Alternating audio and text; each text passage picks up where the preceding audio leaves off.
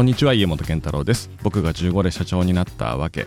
えーこのポッドキャストでは私家本健太郎が街の中で見たこと気づいたことその日常をゆっくりとお話をしていきます。今日はカメラの話をさせてください、えーカメラ大好きでして家に何台あるんだろう。あのちょっと奥さんが台数を知ってるかどうかはあんまりわからないので何台あるってあんま言いづらいんですけどえっ、とまずあのそもそも僕はあのキャノン派でずっと来ました。キャノン派でいるんですけれどえーちょっと前にどれぐらいだろう？コロナになってからだから2年ぐらい前かな、えーシグマの FP を買って初めて L マウントにチャレンジを始めました。まあちょっとあんまり最近も FP は持ち出せてなくてほとんど僕のリモートワークをしている自宅の時の、えーカメラになっちゃってるんですけれどもあの、まあ、ずっと基本的にはキャノンでベースで来ました。最近はあの、えっとソニーの ZV-E10 っていう、えっと Vlog 用のカメラをあの持ち出してて、まあ、これで E マウントのレンズを少し触ったりもすることもありますがまあ、あの Vlog を撮るというわけではなくてあんまりあのビデオを撮ることはそんなにめったになくてあの小さいカメラで持ち出したいなと思う時には ZV-E10 を使い、まあ、それ以外の時は基本的にずっと、えーキャノンの一眼を外に持ち歩いています。で今年になってからというか、まあ、去年かな？去年だな？去年の後半ぐらいにバスケの写真をこう撮り始めてから途端にやっぱりカメラのえー性能ををより意識するようになって実はあのほとんどミラーレスに全部変えました。でそれまではまあ 5D をずっと使ってた一番まあ多かったのはキャノンの 5D だったんですけれども、まあ、これでほぼずっと事足りてたんですね。で、えーまあ、家族の写真を撮るにしてもそうだし、まあ、それ以外の風景の写真を撮るにしてもそうだし、まあ、ほぼ 5D で1台で全然何にも、まあ、今でも実は全然困ることないんですけれど何せあのバスケは室内スポーツでかつ、えーアリーナの中の明るさも、まあ、結構まちまちであると、まあ後でちょっとお話をしますけれど、えー今シーズン何節かその試合をあのするためにお借りをしている有明スポーツセンター。まあ本当にここがね暗くてなかなか写真に向かないと皆さんにもおっしゃっていただくし、まあ、カメラマンの方たちともそういう話をするし、まあ、僕もここは確かにめちゃくちゃ厳しいなっていうふうに思ってるんですけれども、まあ、それだけじゃなくてやっぱり室内スポーツで動きの速いカメラなあの場所なのでとなるとあのより、まあ、感度のいいものが欲しくなるというのもあってミラーレスに全特化をしました。いまあ、未だに 5D もそのまま残し続けてて、まあ、サブ機でそのまま使おうと思ってるんですけれどもまあでもやっぱりこうバスケを取り始めてあの今まで他のスポーツを取ったりするのとは違って比較的近距離で動きが速くて、まあ、オートフォーカスの、えー精度が極めてやっぱり重要になる、まあ、だからあのもちろんこれはもう好みがあるのでキャノン派の人なのかニコン派の人なのかソニー派なのか、まあ、それはまたはたまた他のカメラ使ってらっしゃるのかいろいろあると思いますけれどももうこのとにかく、えーレンズの明るさとオートフォーカスの速さが勝負になるなっていうのを、まあ、日に日に感じてます。で可能な限り今いろいろこう調べて、ね、例えば NBA を撮ってるそのカメラマンの人たちとか、まあ、もちろん日本の中でビリーを撮ってらっしゃる方たちとかのカメラのさの撮った写真の元画像にまあ、撮影した時のデータがあの写真によっては残ってるんですよねなので ISO どれぐらいで、えーシャッタースピードどれぐらいで撮ってらっしゃるのか絞りどうされてらっしゃるのかっていうデータが、まあ、残ってる写真もあるんですけどもそういうのを参考にしながら見よう見まねで、まあ、本当は誰かに教えてもらうとよかったんですけれどもバスケの、まあ、試合でいきなりこう撮る時に誰かに教えてくださいっていうチャンスも最初なかったので見よう見まねでやり始めました。まあ、最近は、えっと、ほぼほぼ、まあ、固定で、えっとまあ、800分の1ぐらいのシャッタースピードにしないとやっぱり止まらないな、まあ、そのボールの動き選手の動きがピタッと止まらないので800分の1ぐらいのシャッタースピードになるように。でむしろ最近のカメラミラーレスのカメラはフルサイズになってくると本当に感度がめちゃくちゃいいので ISO 昔のカメラだったら、まあ、6400ぐらいまで上げちゃうともうザラザラだったんだけれども別に引き伸ばして使うとかではなくて基本的にはまああ SNS で使うとか自分の撮りためとくための写真みたいなそんな感じなのでなので、まあ、十分にむしろ6400を超えて8000とか1万とかこれぐらいの数字のまあもので撮ったとしても、まあ、使えるは使えるんですよね。もちろんあのレンズが極力明るければそれでいいわけなんですけれど。なので、まあ、本当に今あのいろいろこう試行錯誤をしながらあのやっていますあのまあ、僕のこれはもうその、えっと、無理な願いを聞いてもらってアウェーの試合の時には極力帯同をしてそしてカメラマンというかオフィシャルカメラをチームのオフィシャルカメラを僕がやらせてもらうということをずっとこの今シーズン続けてきています。まあ、楽しいし何より選手のそれぞれの気持ちとか、えー、ストーリーとかをあの少しずつこう僕も今学びながらあきっとこの彼はこういう今あの気持ちで、まあ、今ここに出てるんだろうなみたいなことなんかをこうファインダー越しに感じながら撮れるというのがまあ、好きで好きで今たまりません。あのちょっとまだお作法がいろいろ分かっていないこともあるのであんまり無理なことはしないようにしていますけれども、まあ、でもそれでもやっぱりファインダー越しにあの選手たちが頑張ってる姿が撮れて、まあ、毎回どうだろうな。まあ一つの試合で1000枚から2000枚ぐらいの写真を撮って、まあ、それをえー、セレクトして現像して大体まあローで撮ることが多いのでローで撮って、えー、それを極力早めに選手に、まあ、その日か、まあ、遅くとも次の日の朝までにはみんなに共有すると、まあ、SNS とかで使っていただけるようにするっていう風にしています。まあ、本当にこのバスケの写真を撮るのの、まあ、難しさというかレンズも、まあ、あちょっとこの今日カメラの話をマニアックにいろいろしてしまって申し訳ないんです。極力あの、まあ、あの分かっていただきやすいようにしますけれどもレンズの明るさっていうのがあってえーまあ、これが FC、まあ、FC2.8 っていうのが、まあ、一番大体まあスタンダードに明るいと言われている。これより上の数字になってくるとだんだんだんだんレンズが暗くなってくるのでシャッター速度を遅くするかもしくは、えー、どうしても暗くなっちゃう写真になっちゃうんですね、まあ、もちろん後で補正をすることはできるんですけれどもあんまり補正しすぎると今度はその色目のバランスが悪くなっちゃったりするっていうのもあります。なので極力まあ明るいレンズで撮ってあげたいなと思ってると。でこれがまた難しくてこれよりさらに、まあ、2.8よりも下に行く小さな数字で明るいレンズっていうのはいろいろあるんですけれど今度その望遠のレンズになってくるとそこまで明るいものがないんですね。なので 200mm300mm っていう明るいレンズになってくると、まあ、この F 値で2.8っていうのがまあ大体限度ぐらいの感じになる。しかも手前で撮りたい時と大きいとこまあグッとこう寄って撮りたい時もあるのでそうするとある程度その単焦点っていう一つの例えば 200mm とか 300mm っていうような固定されたあ望遠レンズじゃなくって 70mm から 200mm みたいなですね。こういうその、まあ、望遠のこの範囲を調整できるようなレンズで撮るっていう、まあ、そういうことになっていきます。しかもできるだけかっちり撮ってあげたいと。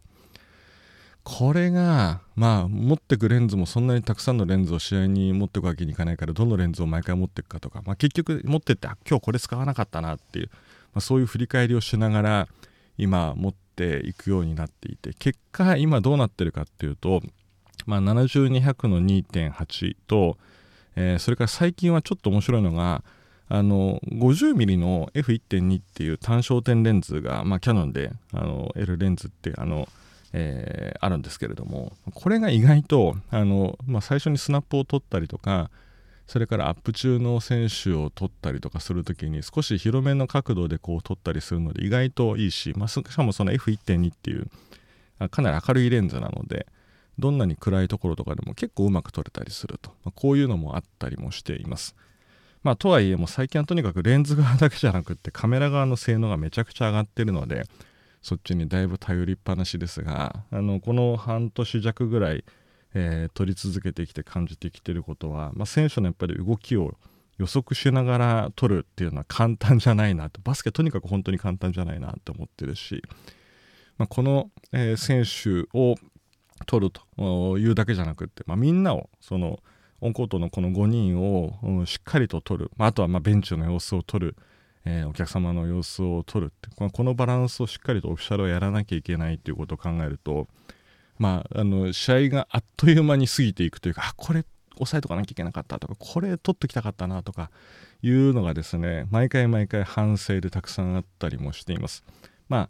あのホームの試合の時にはあチームがお願いをしているカメラの方がいらっしゃるのでその方に任せっきりで僕は応援にあのしっかりと回らせていただいてますけれどもアウェーの時にはもう本当にその一瞬一瞬で、まあ、取り直しが効くものじゃないから極力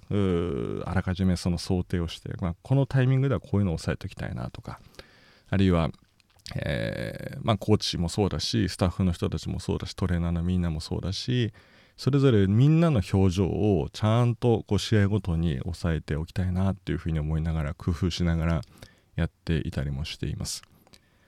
もともと僕はあのカメラ、まあ、ずっと好きなんですけれど昔はあの、えー、昔って言ってももう10何2010年ぐらいかな一番のピークは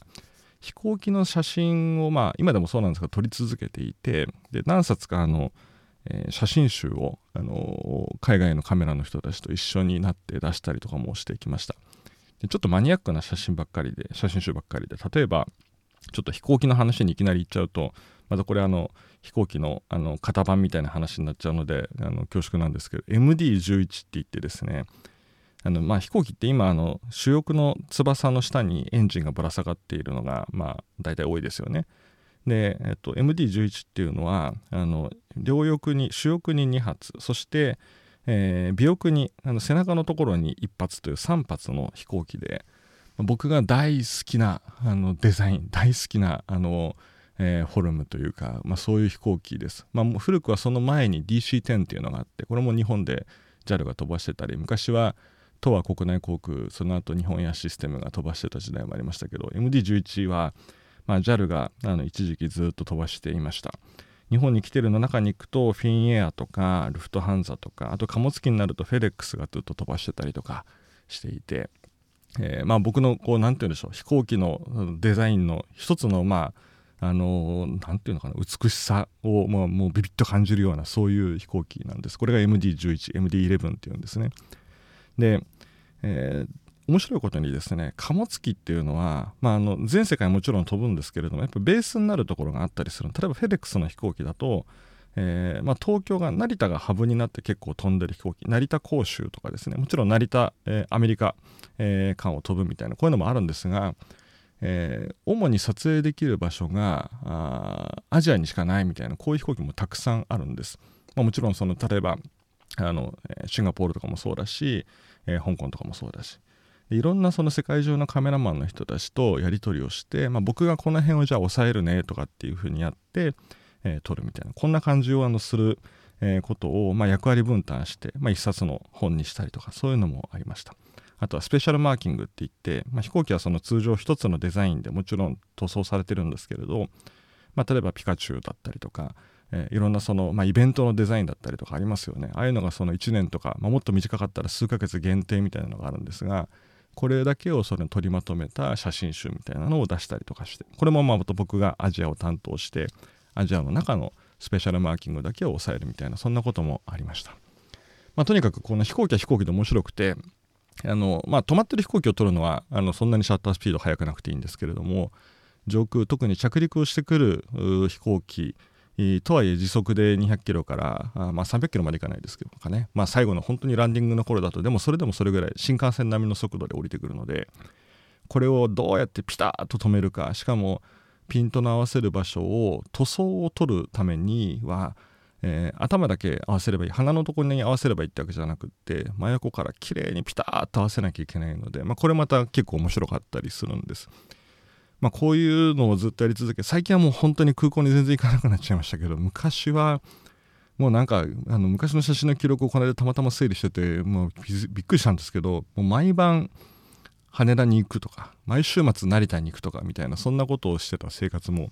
ありました、まあ、あとは出張で行く時も必ずカメラ持ってるとかですね。昔は自由だったんですよ。あのえー、北京のあの空港もですねあの撮影してても一時期全然怒られなかった時代が、まあ、本当にその社会主義の最後の方の時代は多分全然そもそも空港の中でカメラ出すなんていうのはご法度な時代があったはずですけれども僕がこう行き始めてたら2000どうだろうなまあ78年から201567年ぐらいまあ、この辺だと別に何も取ってても何も怒られないし外周で取ってても、まあ、たまに言われることが警察から言われることあるんだけどあの全然取ってるよっていうふうに言えば何も怒られないし、えー、さらにですねあの台北のあの空港のですねこのここまた非常にあの有名なところがあるんですけれども空港の本当に滑走路の端のところで写真が撮れるんですね。まあ、最近ちょっともう何年も45年ぐらいあのそこで撮影してないから分かんない状況分かんないですけどもあの本当に滑走路のエンドのところがそんなに高いフェンスもなくて、えー、着陸してくる飛行機を真上に見上げて撮ることができるってそういうところがあります。あとは大連のあの周水湖国際空港っていうここの空港もエンドのところに道路があってそこも降りてくる飛行機を真正面から着陸してくる飛行機がまっすぐ降りてくるところをですねえー、ズドーンと望遠で撮れるとまたこれも気持ちいい絵が撮れたりするんですよね。結構いろいろそういうのを探しに行って、えー、まあ、もちろんその声かけられたりする、まあ、それこそ成田とかでも職質全然されることはあの以前よくありましたけれどまあどういうの撮ってますよっていうのを全部ちゃんと見せれば何のことありません。海外でも基本的にはそんなこともないしシンガポールもあのチャンギの空港のちょっと行ったところにですねビーチがあるんですね。でビーチ側のところに行くと綺麗にまたこれが降りてくるあの飛行機が撮れるんですよ。なので、まあ、ビーチに行くんだけれどそこでずっと飛行機を撮ってるみたいなそんなこともまあ昔はありました。僕はあのこういう撮りためた写真をひたすらハードディスクの中に貯めてでもちろんあの家族の写真とか友達の写真とかそれ以外の写真とか、まあ、いろんな写真をこう撮ります。あの僕が一番好きなのは社員の人の結婚式とか、まあ、こういうイベントに呼んでもらえると僕はむしろのオフィシャルのカメラやらせてほしいと。え、なんでかっていうとそのもちろん会場のカメラマンの人っていうのはプロで当然そのお仕事でやってらっしゃるんでいい絵を捉えるんだけどプラスアルファで僕はまあその人その人のやっぱり気持ちとかその人が何で今こういう表情でなのかとか今一緒に写ってる人たちは誰なのかってことが分かるとより絵として感情が入る絵が撮れるんじゃないかと、まあ、ずっと思い続けてきてなのであの率先して昔は、まあ、最近あんまりもうちょっとコロナになっちゃったけど特にそういうイベントがあんまり大きくなくなっちゃいましたけれどあのあるんだったらむしろ僕カメラ撮りに行くよってあのずっと言い続けてやってきました。たくさんなので今までそういう仕事っていうかあのそういう役割を、まあ、別に仕事じゃないですね。好きでやらせてもらってるんで、えー、やってきたりもしています。やっぱりこう人のその映ってる人の被写体の気持ち感情それからそこに至るまでのストーリーこれが分かって撮れるとまた違う絵が伝わると。これは、まあ、今のバスケ撮ってても本当にすごく感じててなのでま可能な限りアウェーの時にはこれからもあのカメラ持って帯同させてもらいたいなっていうふうに思っています。最近昔の写真をずっとあの今日のような時間がある時に整理をしていてまあ、僕はあの我が家どうしてるかっていうとあのもういろんな最初はあのサービス使ってたんですけれども一番もうシンプルなのは Google フォトでアルバム作ってそこに家族をみんなアドレスを入れて招待をしてみんなで見てもらえるようにする、まあ、最近は親にも見てもらえるようにしましたけど娘たちにも自分たちの小さな頃の写真を見てもらえるようにしたりしています。知らなかったんですけど Google のアルバムって共有アルバムって1アルバムあたり上限が2万枚なんですね。この間初めて知りました、まあ、せっせこせっせこセレクトしてどんどんアップロードしてたら上限が2万枚って気づいてであ確かに仕様に書いてある2万枚って書いてあると思って、まあ、最近アルバムを開けましたけれどまだこれだけでも今まで撮りためだと思うのでセレクトして出したいもののどうだろうな6分の1ぐらい？7分の1ぐらいかな？なので どれだけアルバムが分かれちゃうんだろうと思うんですけどまあ将来こう自分の子供たちが大きくなった時に自分の小さな頃の写真もちろんまああのプリントされてる写真の味っていうのは僕すごく好きですがやっぱりデジタルで残ってることで、まあ、質も変わらないしそのままいつでも見れるし手元で見れるしっていうので、まあ、こういうのもちょっと大事にしたいなと思ってます。ついこの間久しぶりにお会いしたバスケの会場でお会いした方で僕のあの大学院で一緒だった方あのその方もあのバスケに関わってらっしゃる方だったんですけど僕その話をしたのを覚えてなかったというかあ確かにそんなこと言ったなっていうふうに思い出したんですけどちょうどその方がお子さん生まれるって話があった時にとにかくあのこういう形で写真残しておいた方がいいよっていう話をしたらその通りにしてるんですってでそれがすごくいいんですっていうふうにあの言っていただきました。社員の人たちにもあのお子様が生まれるって話を聞いたらとにかく言うのはもうびっくりするぐらいにたくさん写真撮っといた方がいいと。しかもまあもちろん1人目の時って大体写真が多くなるっていうのをまあよく周りでも聞きますし僕もそうだったんですけどもう1人目の時も2人目の時も3人目の時も4人目の時も5人目の時もたくさんとにかく頑張って同じように写真をあのちゃんと意識しながら残しておいてあげると後であの、まあ、自分だけなんか多いなとか少ないなとかっていうのもないしそういうあのいろんな場面場面、まあ、笑ってる写真笑顔の写真だけじゃなくて悔しそうにしてる写真とか何かこう本当に日常のスナップを撮っておくとかっていうことも大事にしたいなと思ってます。結果僕のディスクはもうどれだけあるんだろう。本当にだからまあ多分セレクトしてなかったら何十万枚。だってもうシャッターが一番使い込んでたカメラとかでももう数十万シャッターみたいなのがえぐいのが1個あるんですけれどもう本当もうなんかもう動作もガタガタだし、えー、なんかいろんなところにガタが来てるようなのもあるんですがそれぐらいでも動いてくれる日本のデジカメってマジですごいなって思ったりもしています。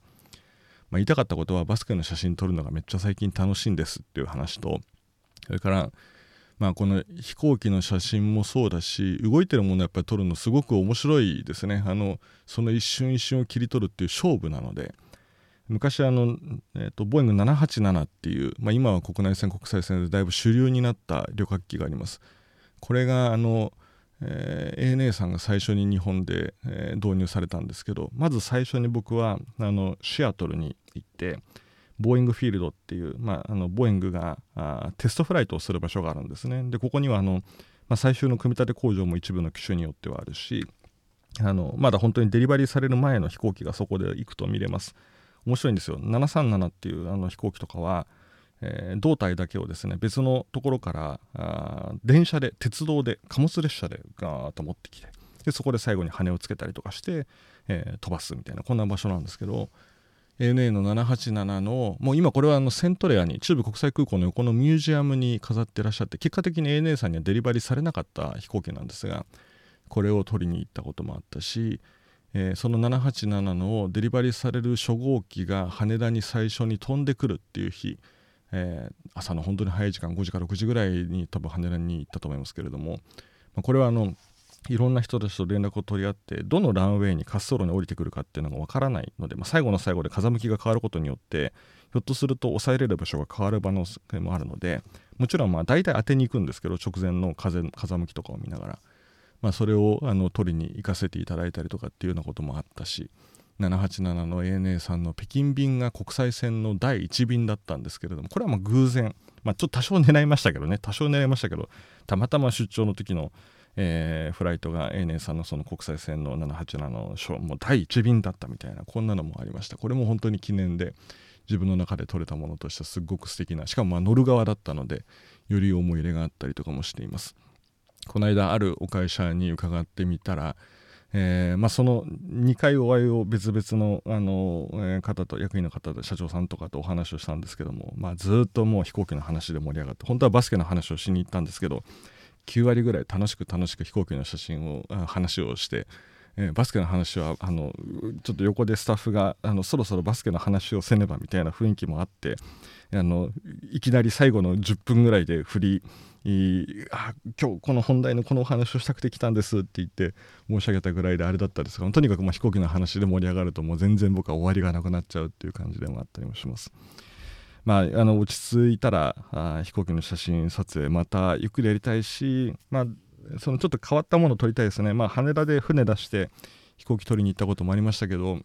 まあ、やりたいのはもうちょっとこうゆっくりあの一日の空港の様子とかを撮ったりとかするのとかもこういうのもやってみたいなと思ってます、まあ、バスケはバスケでまだまだ腕を上げたい。むしろまだ半年ぐらいの経験でしかなくて本当に試行錯誤をしながら毎試合毎試合改善をしながらっていう感じなのでもっともっと腕を上げて、まあ、あ僕の写真を見てみんながあ、うん、これこういう思いだよねっていう風に伝わるようなそんな写真を撮るのに精進をしていきたいなっていう風に思ったりもしています。カメラの話をしていたらあっという間に20分超えちゃいまして、えー、すいません。もう今日はこれだけしか話題がありません。どうしてもカメラの話を最近したくてお話をしました、まあ、最後にあの有明スポーツセンター。あのまあ、B3TV を見ていただいている方にもちょっと暗いなって、まあ、あの B3TV を映していただいているビデオカメラの性能がすごくいいので本当はもう少し暗いけれど、まあ、それでもまだ明るく映ってるんだと思います。オフィシャルのカメラの方のデータをあの見てみたらエクシフっていうそのデータがあるんですけど見てみたら ISO1 万ぐらいででもシャッタースピードを800分の1とか1000分の1ぐらいまで上げられてまあもちろんかなり明るいレンズを使ってらっしゃるんですけどそれでも結構露出も上げながらしんどかったよって話をこの間あのちらっと伺いました、まあ、明るい場所で撮れると。あとやっぱりあれですね色味かな、まあ、もちろんここはあの色温度を設定することである程度調整は全然効くんですけれどもやっぱり選手たちのこの表情を明るく伝えれるような色味で撮れるかどうかっていうのもあるので、まあ、LED で明るいあのアリーナ、まあ、有明アリーナは本当に明るくてあの嬉しいんですけれどもまあ、今後アリーナができていく時とかあとはまあ体育館とかアリーナを改修される時にこの明るさっていうのもあのぜひ明るさって色ですね。明るさと色のこのバランスちょっとだけ誰かが意識してくれると嬉しいなっていうふうに思ったりもしています、まあ、使わせていただく我々が文句を言う立場じゃないんですけれども明るいことはいいことだと思います。はい。ということで、えー、今日はこの、えー、20分超カメラの話だけで一通り全部ずっとお話をしてしまいましたあそろそろ、えー、今度はもう金沢さんとの、えー、一節今週末迫ってきております僕も金沢にあの入って、えー、カメラをやらせていただこうと思っていますのでぜひ現地で応援をいただける方、まあ、本当にプレーオフ進出をかけてすごく大事な一節になりますので、えー、現地もしくは B3TV でオンラインで応援をいただければ嬉しいです。今日も長々と話をしてしまいましたが、ここまで聞いていただいてどうもありがとうございました。